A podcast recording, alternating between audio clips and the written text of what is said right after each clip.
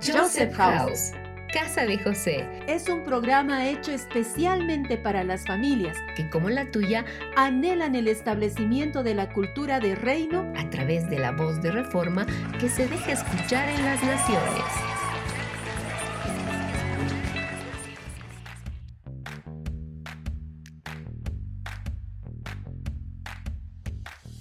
Un enorme saludo para todos nuestros oyentes. Bienvenidos a un nuevo programa por Querigma Radio.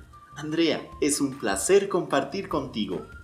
Hola Gus, bienvenidos sean todos. Estoy muy feliz de compartir este nuevo programa de Joseph's House desde La Paz, Bolivia, Casa de José. Sin más preámbulo, presentemos nuestro tema de hoy. Hablaremos acerca del... Ayudaría mucho un redoble de tambores. Sí, hablaremos acerca del gozo, como lo estuvimos haciendo durante los días anteriores. Cuando mencionamos esta palabra, ¿qué imágenes se te vienen a la cabeza, Gus? Mm, la imagen quizás podría ser una sonrisa o alguien disfrutando mucho, sonriendo y teniendo esa, esa sensación de plenitud. Eh, es un poquito difícil explicarlo. ¿Tú, Andy, alguna vez te sentiste gozosa? Mm. A ver, te dejo con la pregunta y mientras vas recordando alguna experiencia, ¿qué tal si vamos con nuestro devocional del día?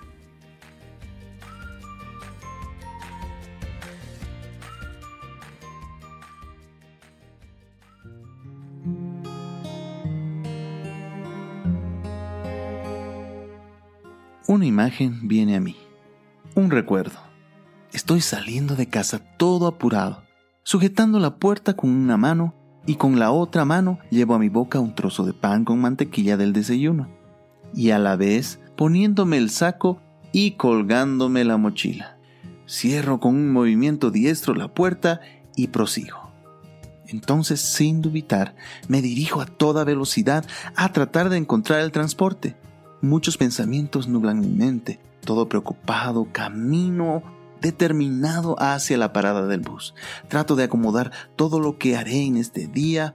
Levanto la cabeza y de repente veo una persona que pasa por mi lado. Y en su rostro dibujada una sonrisa. De repente algo en mí se destapa y me doy cuenta que había caminado las siete cuadras sin ver nada a mi alrededor desde mi casa. Me encuentro muy cerca de la parada del bus, pero el ver esa sonrisa provoca algo en mí aquel día. Como que la luz de repente se enciende. Me detengo. Respiro profundo. Decido sonreír también y entonces le doy gracias a Dios por el día, el sol, el aire libre, los pajaritos que cantan, mi familia. Al bus, en aquel día, sube una persona diferente, un hijo de Dios que disfruta del regalo de la vida que Él nos dio.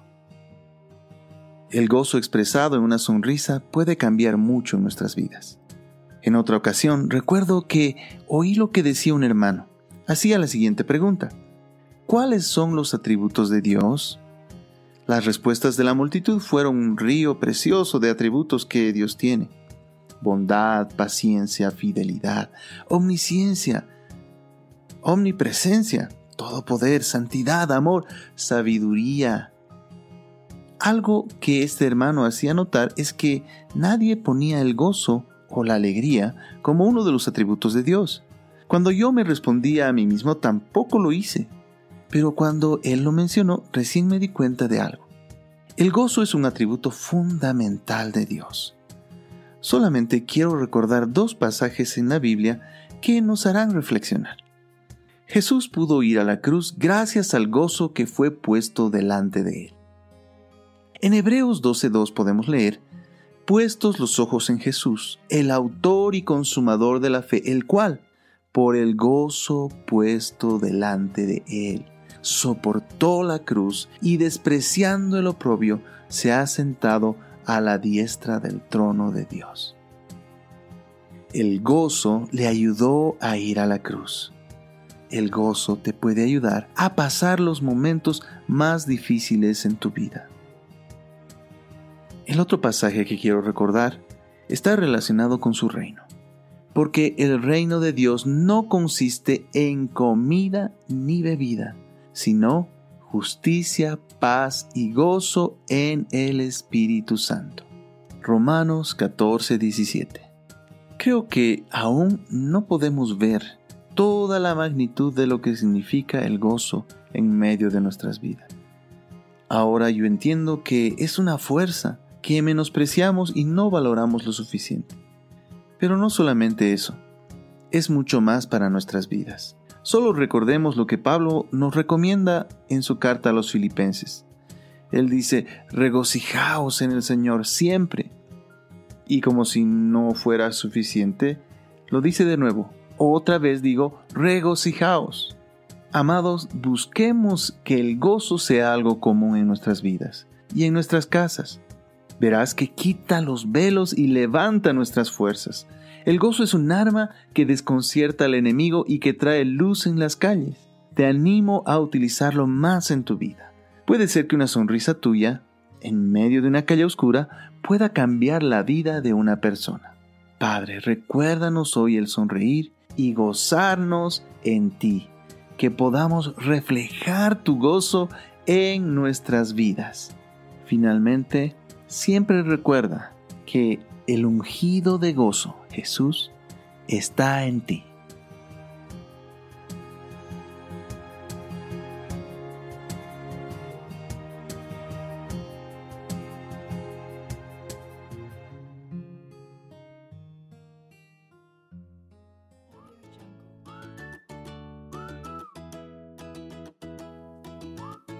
¡Wow!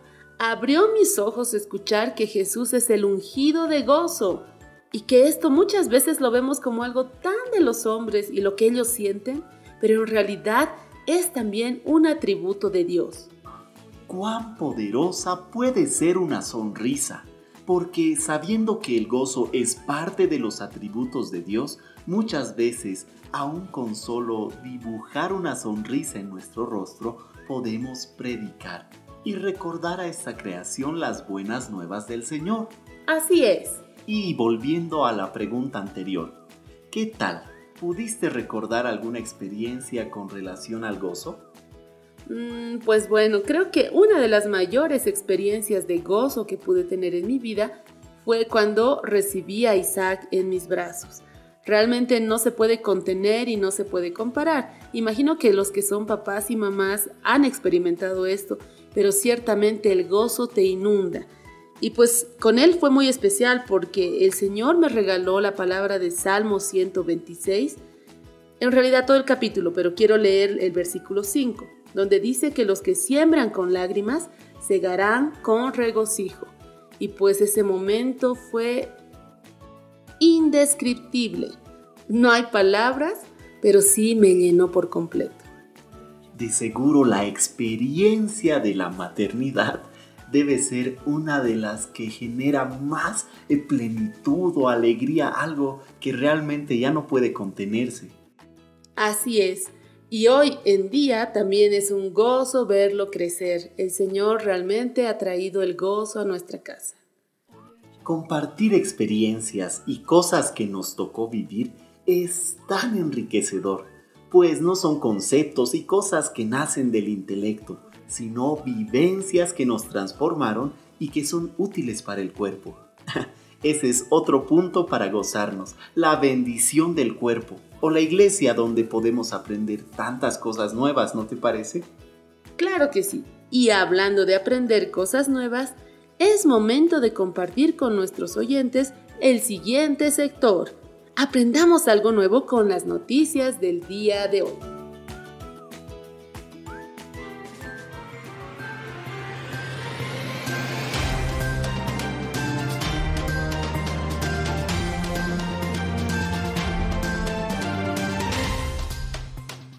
¿Qué tal?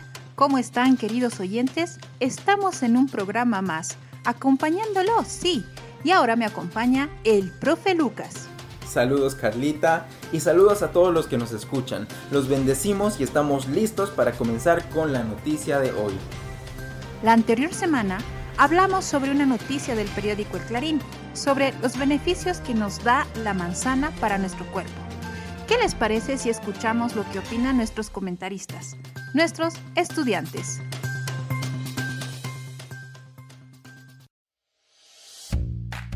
Hola, mi nombre es Elizabeth Cruz, soy de Zacatecas, México. Y algo interesante que fue sobre la manzana es que tiene como un ácido que se encarga de quemar energía para proporcionársela al organismo y elevar su temperatura cuando hace frío. Y que también contiene vitamina C que fortalece nuestro sistema inmunitario y que nos protege de enfermedades cardiovasculares es interesante de sus funcionamientos, o sea que no solo es como una fruta normal, sino también es como algo que nos ayuda en nuestro organismo y en nuestro cuerpo. Algo que me impresionó era de que algo que nos puede hacer daño son el consumo de semillas, que es como veneno y entonces eso fue algo muy interesante. Buenos días compañeros, profesor. Yo soy José de la ciudad de Machala, en Ecuador. Hoy les voy a dar mis tres opiniones sobre las propiedades ocultas de la manzana. Comencemos. Me sorprendió mucho saber que en la manzana sus secretos más preciados se encuentran en la cáscara. También un dato interesante de la manzana es el ácido ursólico que se encuentra en la cáscara que ayuda a luchar contra la obesidad y el sobrepeso. También la manzana es la fibra más sana porque es un tipo de fibra soluble que ayuda a absorber los desechos del intestino. Además, contiene potasio, que es un mineral que ayuda a controlar la presión arterial.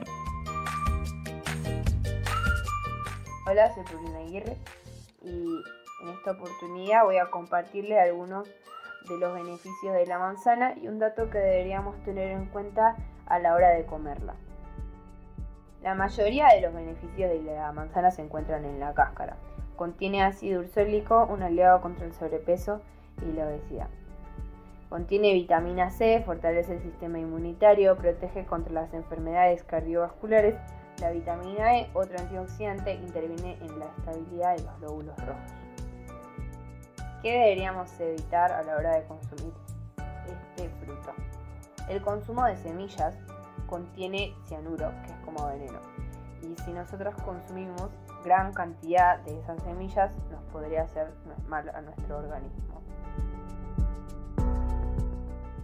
Hola, soy Samuel. Mis opiniones acerca de las propiedades ocultas de la manzana son, sus secretos más preciados se encuentran en la cáscara, la cáscara de la manzana contiene ácido ursólico, un aliado contra el sobrepeso y la obesidad.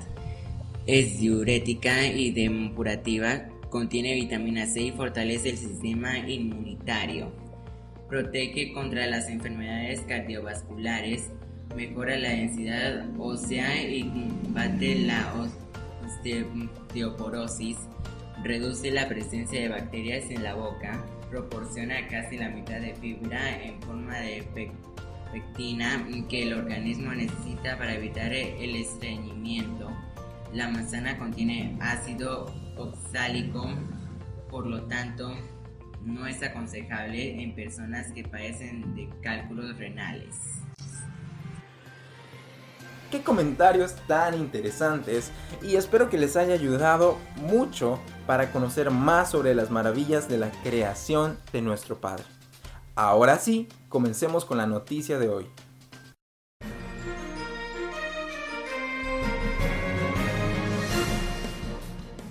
La noticia es del periódico español El Mundo. Su título es ¿Cómo afecta la tecnología al cerebro de nuestros hijos? Publicada el 6 de noviembre del 2015. Su titular dice, la exposición temprana o prolongada a los dispositivos puede afectar la maduración de distintas estructuras y funciones del cerebro en desarrollo.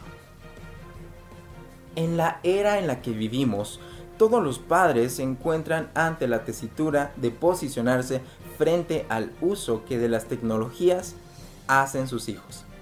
La tecnología nos rodea y a los niños les encanta, pero ¿debemos los padres fomentar su uso temprano en casa? ¿Sabemos realmente cómo influye la exposición a estas tecnologías en el desarrollo cerebral de nuestros hijos? Desde el punto de vista de la neurociencia, todavía no comprendemos su totalidad de impacto que las nuevas tecnologías o las que han aparecido en los últimos años pueden tener en el cerebro de nuestros niños. Sin embargo, las evidencias que estamos obteniendo hasta la fecha son contundentes.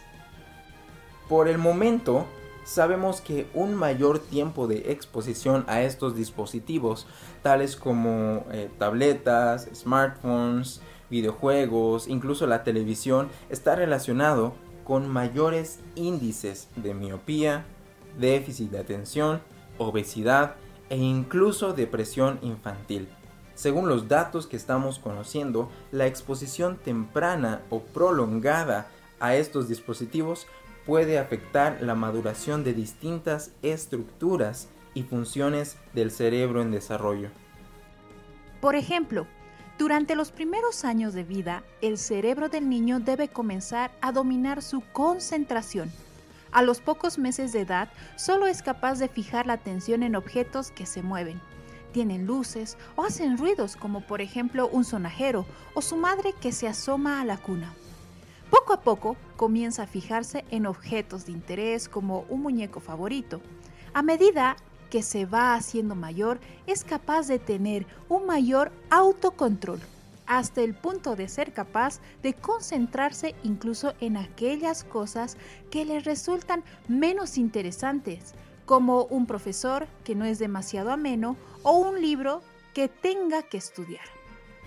Mientras el niño va teniendo un dominio cada vez mayor de su atención, la parte frontal de su cerebro se va desarrollando, permitiéndole también ser más resistente ante otras frustraciones de la vida toda una garantía de felicidad.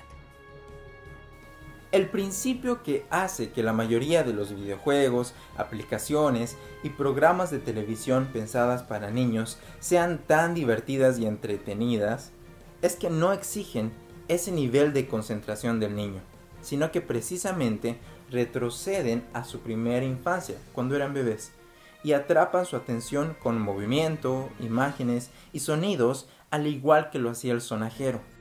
En ese sentido, lo que a muchos padres les puede parecer ayudar a sus hijos a evolucionar hacia una atención más rápida y mejores reflejos, solo significa una evolución que provoca dificultades de concentración y no favorece la capacidad de tolerar la frustración. Probablemente la piedra angular más importante sobre la que reside la inteligencia y la felicidad. Así que debemos tomar en cuenta facilitar el sentido común. La realidad es que las nuevas tecnologías han llegado para quedarse y negar su existencia puede ser tan dañino como no regular la exposición de nuestros hijos a ellas. La tecnología es una herramienta que tiene como fin facilitarnos la vida y también ayudarnos a disfrutarla. Ese es precisamente el sentido que podemos transmitir a nuestros hijos. Es normal que se introduzcan en las aulas de manera paulatina y siempre con un uso controlado. Y también es normal que en algún momento el niño comience a utilizarlas en casa, aunque posiblemente algo más tarde de lo que sucede en muchos hogares. Mucha atención. Hasta los 6 años es totalmente coherente que utilicemos el móvil en momentos puntuales para enseñarle al niño las fotos de las vacaciones. El efecto de este uso es exactamente el mismo que enseñarle un álbum de fotos. También es normal que el niño pueda agarrar el teléfono inteligente de su tío para poder utilizar una aplicación que sabe que se encuentra en su teléfono. Sin embargo, una regla coherente teniendo en cuenta lo que acabas de leer es que niños tan pequeños no tengan acceso libre a estos dispositivos. no utilicen los dispositivos de sus propios padres. Esto para evitar que lo hagan con demasiada frecuencia. Y cuando utilicen el dispositivo de otro familiar, que lo hagan siempre bajo supervisión. Entre los 6 y los 10 años, el contacto con dispositivos fuera de lo que puede ser su uso para realizar trabajos escolares debería estar bien regulado por normas claras y firmes. Los padres pueden facilitar el acceso a estos dispositivos durante periodos cortos, media hora o 45 minutos los fines de semana. También podemos establecer reglas como que los dispositivos no se utilicen cuando nos vamos de excursión o cuando estamos con otros niños para facilitar la interacción social. Otra regla de sentido común es que si el niño no demuestra madurez para dejar el dispositivo cuando se le pide y grita, se enfada desproporcionadamente o incumple la norma, es una señal de que la actividad le está enganchando más de la cuenta y que no podrá seguir utilizando hasta que no aprenda a controlarse. Entre los 10 y 14 años. A partir de esta edad, el mayor tiempo que el niño utiliza la tecnología se asocia con mayores índices de fracaso escolar. Leer más libros, por el contrario, con un menor riesgo de fracaso escolar. En base a estas evidencias, parece sensato seguir limitando el tiempo de uso de los videojuegos y otras aplicaciones para facilitar que el niño se acerque a otros intereses como la lectura o el deporte y asegurarse que el tiempo de ocio digital ocurra solo cuando se hayan terminado los deberes. También a partir de los 14 años. El uso de la tecnología para realizar trabajos o comunicarse con compañeros está extendido a estas edades y por lo tanto las principales responsabilidades de los padres son velar porque uno, los contenidos que visite y comparta el adolescente sean adecuados a sus valores y su integridad emocional. 2. Asegurarse de que el tiempo offline supere el tiempo online, permitiendo que disfrute de otro tipo de actividad. Y 3.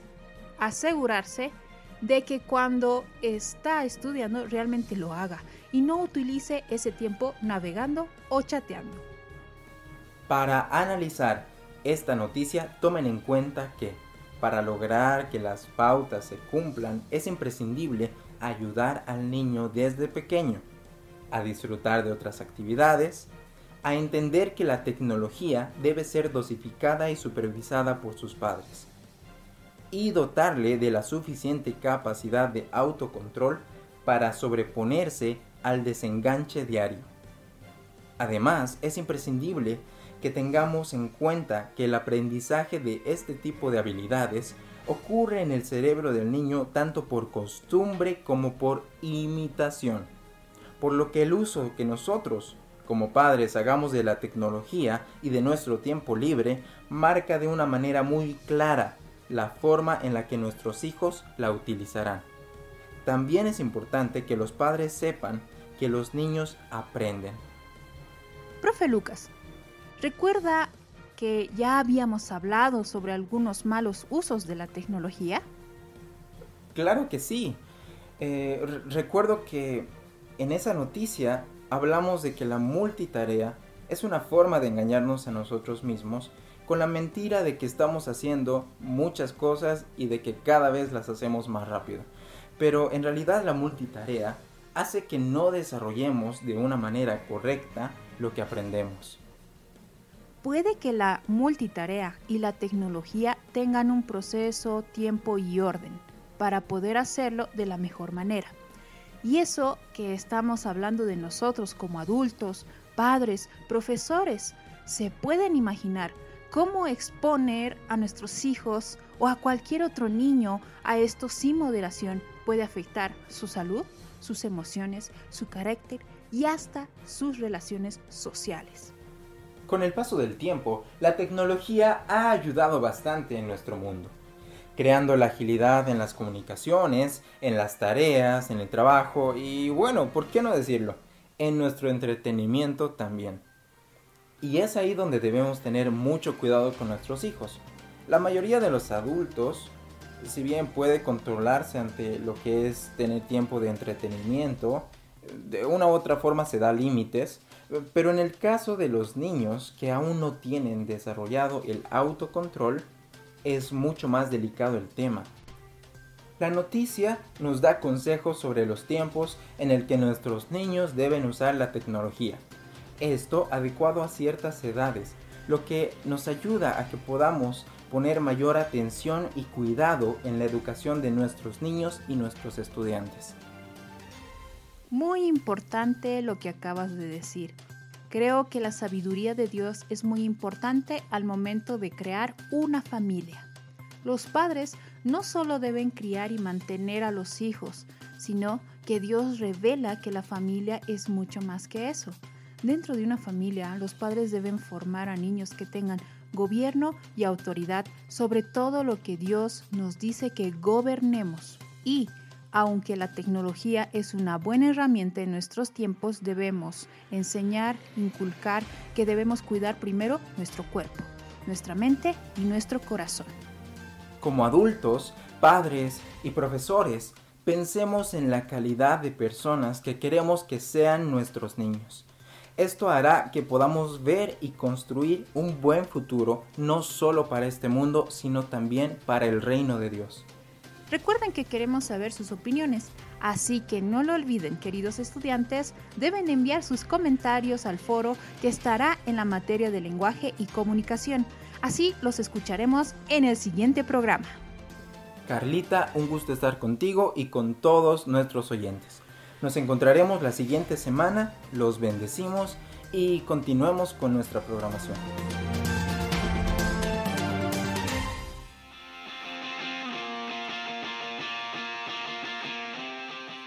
Una vez más pudimos constatar que aunque la tecnología es una herramienta sumamente útil cuando está bien empleada, también puede ser un perjuicio si no se tiene el cuidado necesario y dejamos que en lugar de nosotros, como papás, sea un dispositivo el que disipule a nuestros pequeños. También fue muy grato escuchar a nuestros amados estudiantes compartir acerca de las manzanas y cómo éstas pueden llegar a ser tan beneficiosas en nuestro organismo. y en realidad, todo fruto tiene un gran aporte para nosotros, tanto los frutos físicos como los espirituales. Y el gozo es precisamente parte del fruto del espíritu. Es correcto. Por otro lado, la palabra nos dice en el libro de Romanos, porque el reino de Dios no es comida ni bebida, sino justicia, paz y gozo, gozo en el Espíritu Santo.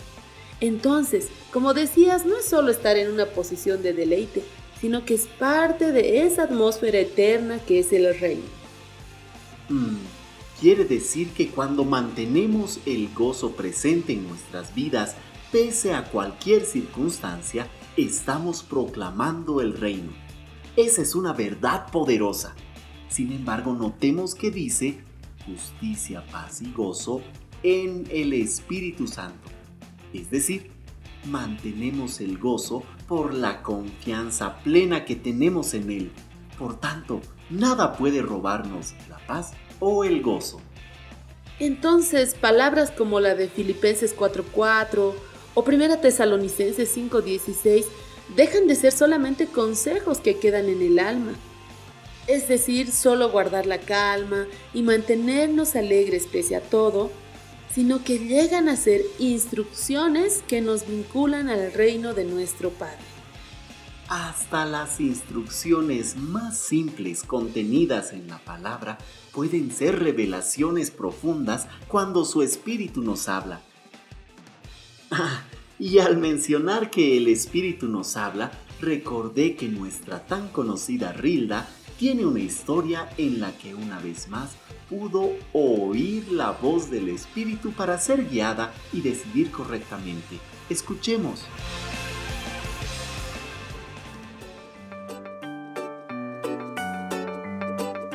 Rilda, la abeja. El tema de hoy, fruto de gozo Hola a todos nuestros seguidores que nos escuchan semana a semana. Estaremos una vez más juntos para compartir una nueva aventura de Rilda, la abeja. El día de hoy llegó una visita muy especial a la colmena de nuestra amiga Rilda. Y esta no era cualquier visita, sino su tía favorita, con quien pasaba momentos muy divertidos y de mucho gozo. Ella vino de visita desde su colmena que era muy lejana a la de Rilda y obviamente a su familia. Escuchemos lo que nos tiene para hoy esta amigable abeja. Tía Nona. Querida, ¿cómo estás? Te he echado mucho de menos. ¡Wow! Veo que creciste mucho. Sí, tía Nona. Estuve haciendo muchos planes para este tiempo que pasaremos juntas. Esta es una de las razones por las que Rilda estaba feliz. Había planeado casi todo el año cosas divertidas para hacer con su tía, pero una noche, antes de que comenzara su gran aventura, en la cena se anunció algo muy importante. Querida familia, el día de mañana es día de cosechar. Es una fecha importante para toda la colmena y sus generaciones. Donde todos iremos y llevaremos bolsas y sacos de tela para todo el fruto que obtendremos. Todos dijeron que sí, excepto Rilda. Ella quería quejarse, pero prefirió no hablar. Fue a la cama. Se encontraba preocupada y un poco molesta. Después de un rato de estar pensativa, logró quedarse dormida. No se ponga el sol sobre vuestro enojo. Pero al día siguiente, cuando toda la familia fue a cosechar, Rilda no la estaba pasando muy bien. En su mente solo estaban los planes que había hecho por la llegada de su tía amada. Mamá, ¿cuánto más haremos esto? Estoy muy cansada y aburrida. Quisiera estar en casa. Rilda, hija, debes cambiar de actitud para poder ayudarnos a trabajar. Recuerda que debemos hacer todo como para nuestro Creador. Y además, este trabajo no solo es para nosotros, sino para todos los que vendrán. Ah, ok. Y todo lo que hagáis, hacedlo de corazón, como para el Señor y no para los hombres. Hola, Rilda. ¿Cómo estás? Hace mucho te estoy buscando. ¿Dónde estabas? Hola, tía Nona. Bueno, no me encuentro muy bien porque yo esperaba pasar este tiempo contigo. En cambio, estoy aquí todo el día, todo el día, recogiendo los frutos.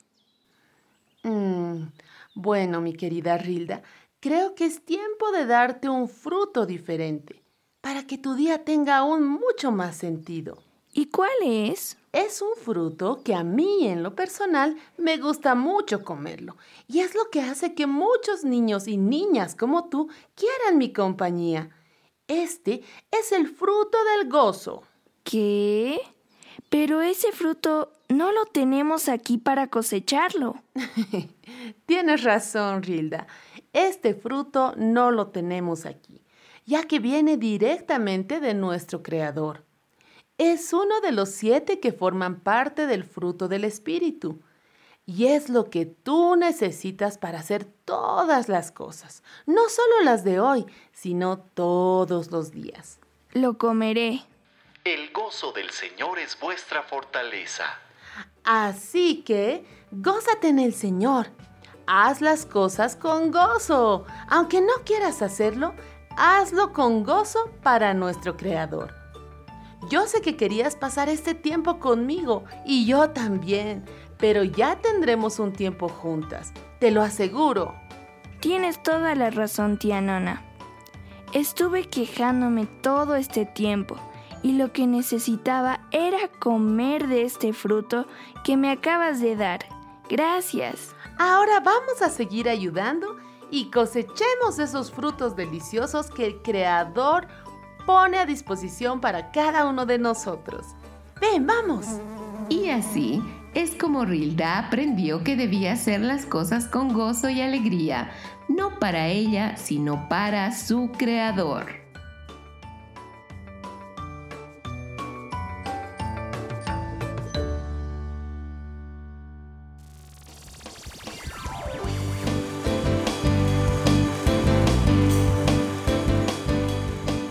Estás en sintonía de Querigma Radio. Querigma Radio. Extendiendo el mensaje del reino de Dios a todas las naciones de la tierra. A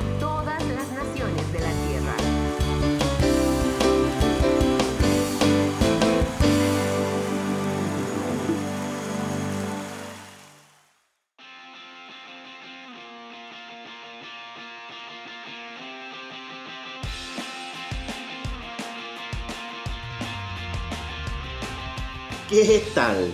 Episodio tras episodio estamos conociendo a la familia entera de Rilda. y bueno, fue interesante notar que la tía pudo compartir ese importante fruto para nuestra salud física y espiritual. Lo que dices es interesante. ¿Sabías que el gozo, a diferencia de la alegría, es algo que viene del espíritu y permanece en nosotros? En cambio, la alegría es algo que responde automáticamente a estímulos. No es mala, pero sin duda el gozo es algo eterno, es algo que permanece en nosotros. Permíteme leer un fragmento de un escrito que encontré. Los efectos de la felicidad o alegría sobre el organismo son múltiples. Mejora el humor, se potencian las funciones del sistema inmunitario, aumenta la tranquilidad y disminuye la ansiedad y el estrés. Se reduce el dolor, el ritmo cardíaco baja e incluso se retrasa el envejecimiento. Por eso la palabra dice que el corazón alegre hermosea el rostro. Y también ayuda a prevenir enfermedades como el Parkinson.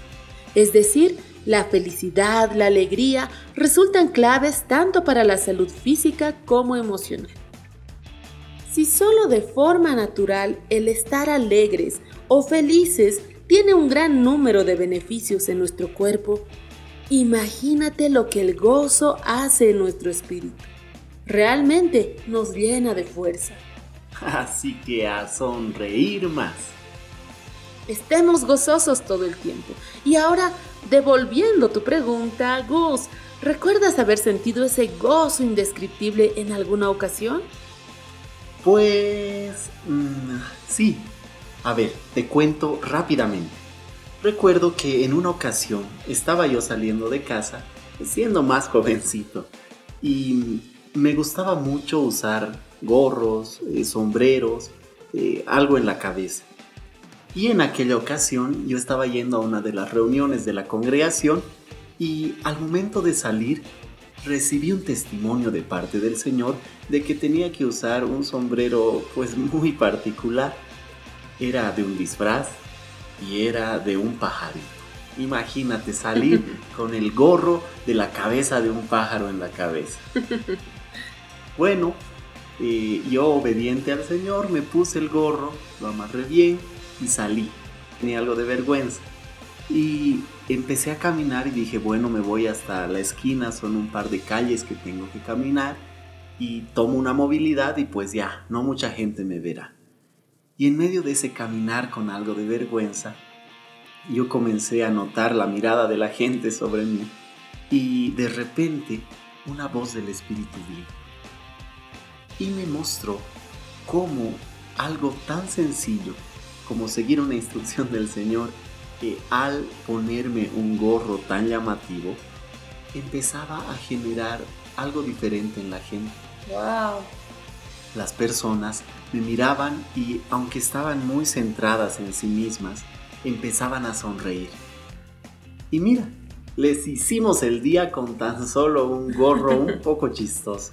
Y eso me llenó de gozo. el Señor me dijo que tenía que caminar no solo las dos calles hasta la esquina, sino hasta la congregación y me fui caminando lleno de alegría y gozo al ver cómo esto estaba transformando el día de la gente. Qué tremendo y qué especial. Es verdad, muchas veces el cotidiano nos lleva a estar serios, ensimismados en nosotros mismos, cuando hay mucha gente que necesita del gozo del Señor. Revisemos este verso en el libro de Habacuc. Aunque la higuera no florezca, ni haya frutos en las vides, aunque falle la cosecha del olivo y los campos no produzcan alimentos, aunque en el redil no haya ovejas ni ganado alguno en los establos. Con todo, y dice una vez más lo repito, con todo yo me regocijaré en el Señor, me alegraré en el Dios de mi salvación. ¡Wow! Este verso expresa madurez, ¿no te parece? Así es. ¿A quién no le pasó en algún momento de crisis donde las cosas no parecen avanzar y parece que todo va de mal en peor? Como dice el dicho popular, eh, sobre lo llovido mojado. Que el gozo probablemente es una de las cosas que está escaseando. Y es que hay motivos para no sonreír. Pero este verso que acabas de leer muestra una persona que ha sido trabajada en la fe. Por tanto, con todo y todo, se regocija en el Señor. Y aunque es fácil mencionarlo, oro para que esto venga sobre cada hermano o hermana que está atravesando un tiempo de prueba y sean hallados maduros. Así es, una vez más recordamos que el gozo es algo que permanece y nace del Espíritu. Pues bueno, ha llegado un momento que seguramente te va a llenar de gozo, Gus. Nos toca escuchar la lectura del libro El mártir de las catacumbas. Tú que disfrutas tanto este sector, Gus, ¿te pusiste a pensar cuánto se gozaban aquellos que en la iglesia primitiva decidían por Cristo? Les costaba todo, todo, pero realmente se gozaban. Uh, el tiempo realmente voló, Andy. Entonces, sin dar más vuelta, a tomar nuestros libros y comencemos con nuestra lectura del mártir de las catacumbas.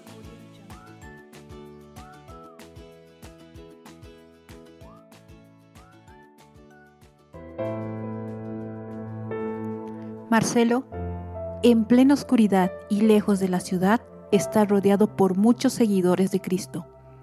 Tanto ellos como él no saben qué va a pasar en estos minutos. Quieres saber de nuestra vida inmortal, pues nuestras escrituras sagradas nos explican esto. Ellas nos enseñan que creyendo en Jesucristo, el Hijo de Dios, y amando y sirviendo a Dios en la tierra, moraremos con Él en infinita y eterna bienaventuranza en los cielos. Ellas también nos muestran cómo debemos vivir a fin de agradarle aquí, a la vez que nos enseñan cómo le hemos de alabar por siempre después de esta vida. Por ellas conocemos que la muerte, aunque es una maldición, ya no lo es para el creyente, sino que más bien se torna en bendición, puesto que partir y estar con Cristo es mucho mejor en vez de permanecer aquí porque entramos a la presencia de aquel que nos amó y se entregó a sí mismo por nosotros. Por consiguiente, exclamó Marcelo, si esto es así, hacedme conocer esta verdad, porque esto es lo que he estado buscando por largos años. Por esto he orado a aquel Ser Supremo de quien he oído solamente. Tú eres el poseedor de aquello que yo he anhelado saber. El fin, el objetivo de mi vida se encuentra aquí, toda la noche está delante de nosotros. No me deseches ni dilates más, dime todo de una vez. ¿Es verdad que Dios ha revelado todo esto y que yo he estado en ignorancia de ello? Lágrimas de gozo brillaron en los ojos de los cristianos. Honorio musitó unas palabras de oración de gratitud a Dios y a continuación extrajo un manuscrito que desdobló con tierno cuidado y siguió diciendo, Aquí, amado joven, tienes la palabra de vida que nos vino de Dios. Que es la que trae gozo y paz al hombre. Aquí hallamos todo lo que desea el alma. En estas palabras divinas aprendemos lo que no podemos hallar en ninguna otra parte. Y aunque la mente acaricie estas verdades por toda una vida, con todo, nunca llegará a dominar la máxima extensión de las verdades gloriosas. Entonces Honorio abrió el libro y empezó a decir a Marcelo acerca de Jesucristo. Le habló de la promesa en el Edén, de uno que había de herir a Satanás en la cabeza, y la sucesión de profetas que habían predicho su venida, del pueblo escogido por medio del cual Dios había mantenido vivo el conocimiento de la verdad por tantas edades, y de las obras portentosas que ellos habían presenciado. Le leyó el anuncio de que el Hijo de Dios había de nacer de una virgen.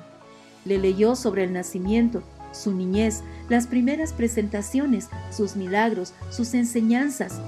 Todo esto le leyó, agregando unos pocos comentarios de su parte del sagrado manuscrito.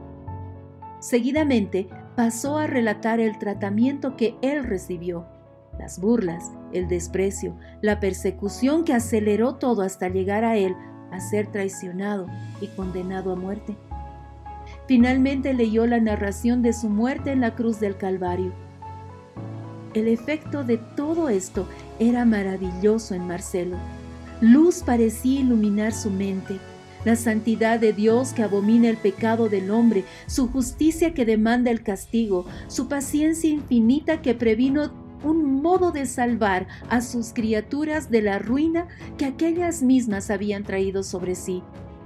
Su amor inconmensurable que le llevó a dar a su Hijo unigénito y bien amado. Ese amor que le hizo bajar para sacrificarse para la salvación de los hombres. Todo fue explicado con claridad meridiana.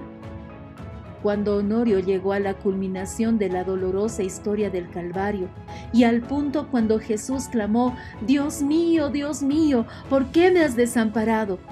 Seguida del grito de triunfo, consumado es, se pudo oír un profundo suspiro de Marcelo, y mirando a través de las lágrimas que humedecieron sus propios ojos, Honorio vio la forma de aquel hombre fuerte, inclinada, y temblando de emoción.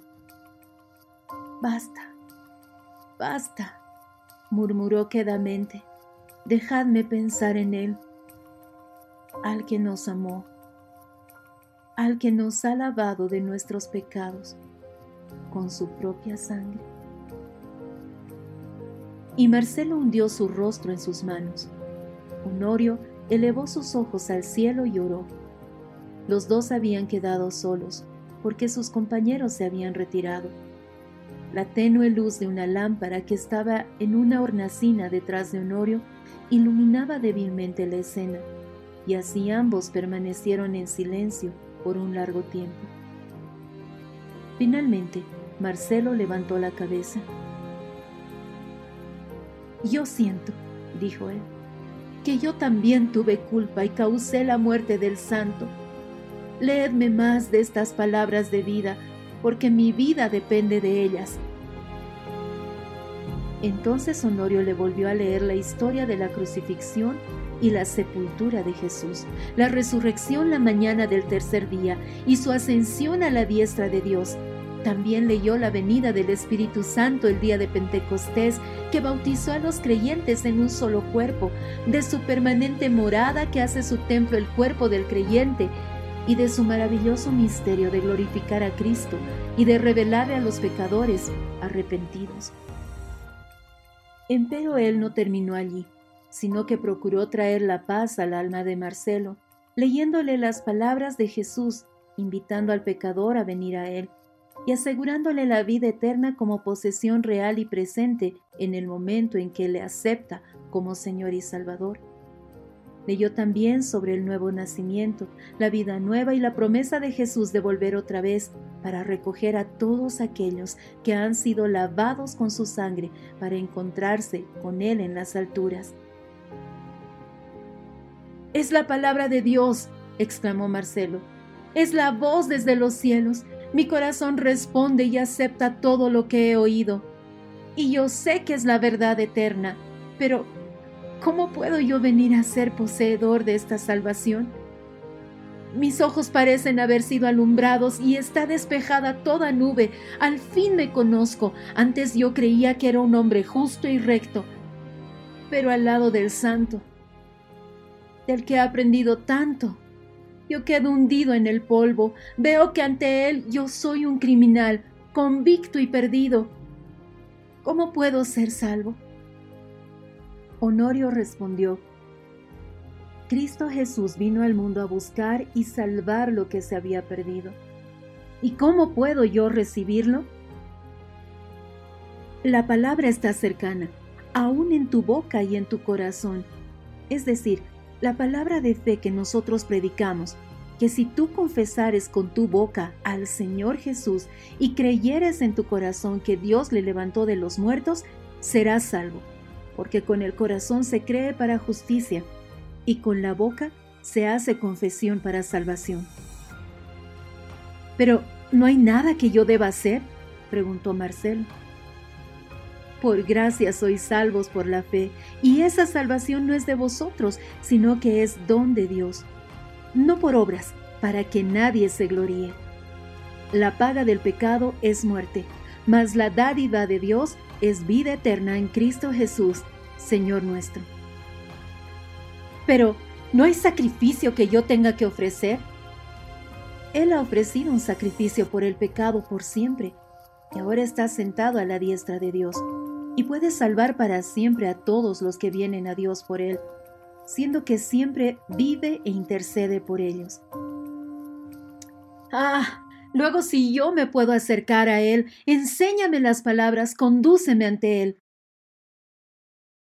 En la oscuridad de la helada bóveda, en la soledad solemne del silencio, Honorio se arrodilló y Marcelo se inclinó al lado de él. El venerable cristiano elevó su voz en oración.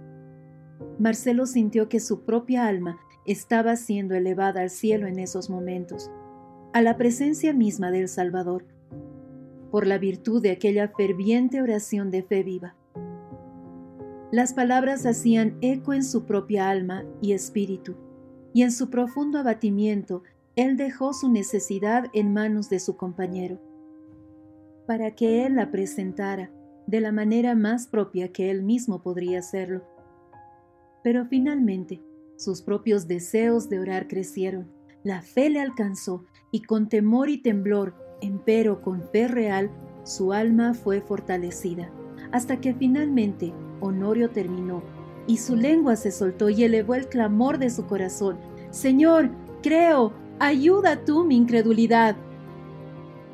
Aquel único mediador entre Dios y los hombres, Jesucristo hombre, había venido a ser real por la fe, y las palabras de Jesús, de cierto, de cierto os digo, el que oye mi palabra y cree al que me ha enviado, tiene vida eterna, y no vendrá a condenación, juicio, mas pasó de muerte a vida y yo les doy vida eterna a mis ovejas, y no perecerán para siempre, ni nadie las arrebatará de mi mano.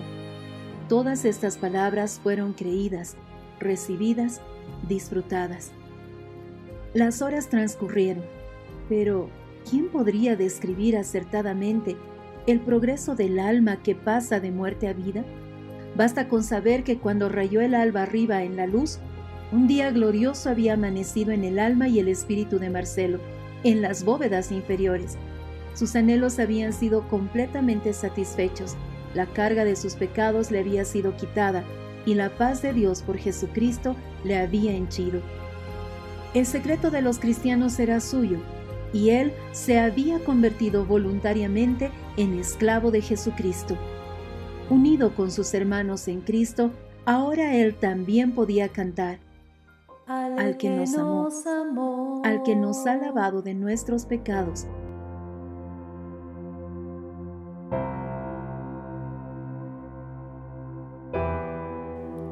¿Marcelo ahora es seguidor de Cristo? ¿Qué le espera a alguien que es un soldado romano y ahora cristiano? No se lo pierdan en el siguiente capítulo.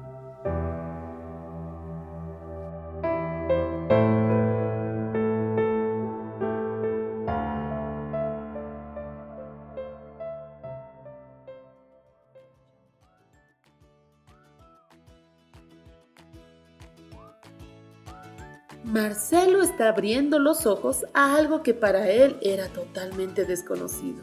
Es verdad, es uno de esos momentos como el que muchos de nosotros vivimos, donde el Espíritu, por su misericordia, nos permite ver las cosas ya no desde el razonamiento, sino desde la fe. Y eso quiebra estructuras y puede llegar a ser algo confuso. Pero su fruto es gozo. Pues sí, al conocer al Señor se tiene esa sensación de una paz profunda y a la vez un gozo indescriptible. Todo esto por entrar en algo que no comprendemos en ese momento, pero que después iremos comprendiendo, que es la justicia. Y con esto volvemos nuevamente al verso de Romanos.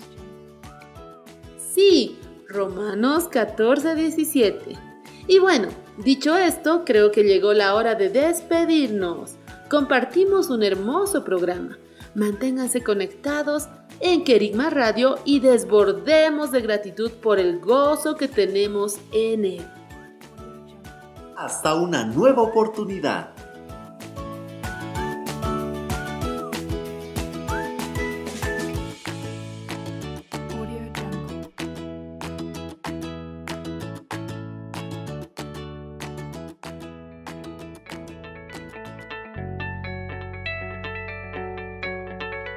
House. Casa de José. Estableciendo una cultura de reino en las naciones.